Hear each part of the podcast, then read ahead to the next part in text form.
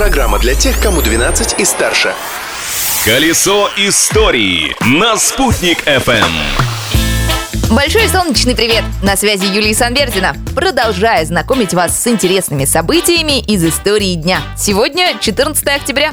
События дня.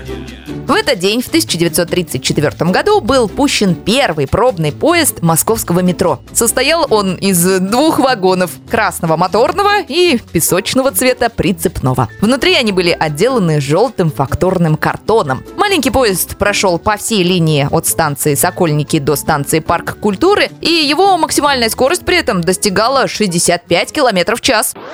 Отличный повод вспомнить сегодня и про уфимский метрополитен, которого нет, но планы на его счет были интересные. Комиссия Госплана СССР еще в 1981 году, практически сразу после того, как население Уфы перешагнуло через миллионный рубеж, одобрила решение о начале строительства в башкирской столице метрополитена. Одобрить-то они одобрили, но параметры первого участка, от спортивной до первомайской, были рассчитаны только через 7 лет после этого. Более того, строительство уфимского метро было внесено даже в федеральную программу, но Уж очень сложный рельеф у нашего города, да и карстовых пустот много, поэтому дорогим оказалось удовольствие иметь метро в Уфе. Открытие дня. А вот основанный 14 октября 1937 года Уфимский областной библиотечный техникум был успешно открыт. Правда, сначала не в Уфе, а в Стерлитамаке. Великая Отечественная война внесла свои коррективы. В 1941 году техникум был закрыт. Лишь в 1944 году техникум вновь открыли уже в Уфе, в здании школы на улице Горького. Горького. Сейчас это улица Сочинская.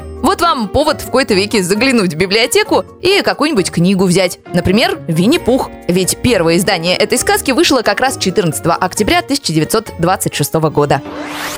Как и многие другие персонажи книги Алана Милна, медвежонок Винни получил имя от одной из игрушек Кристофера Робина, сына писателя. А плюшевый мишка Винни-Пух, в свою очередь, был назван в честь медведицы по кличке Винни Пек, жившей в 1920-х годах в лондонском зоопарке.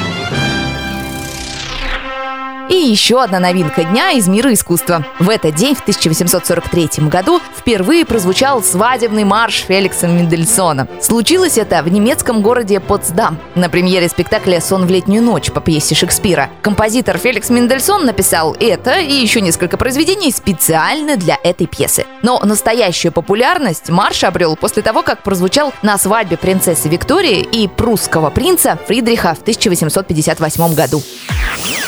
На этом на сегодня все, но прощаюсь я, Юлия Санбердина, ненадолго, всего лишь до завтра, ведь в прошлом жить нельзя, но помнить его необходимо.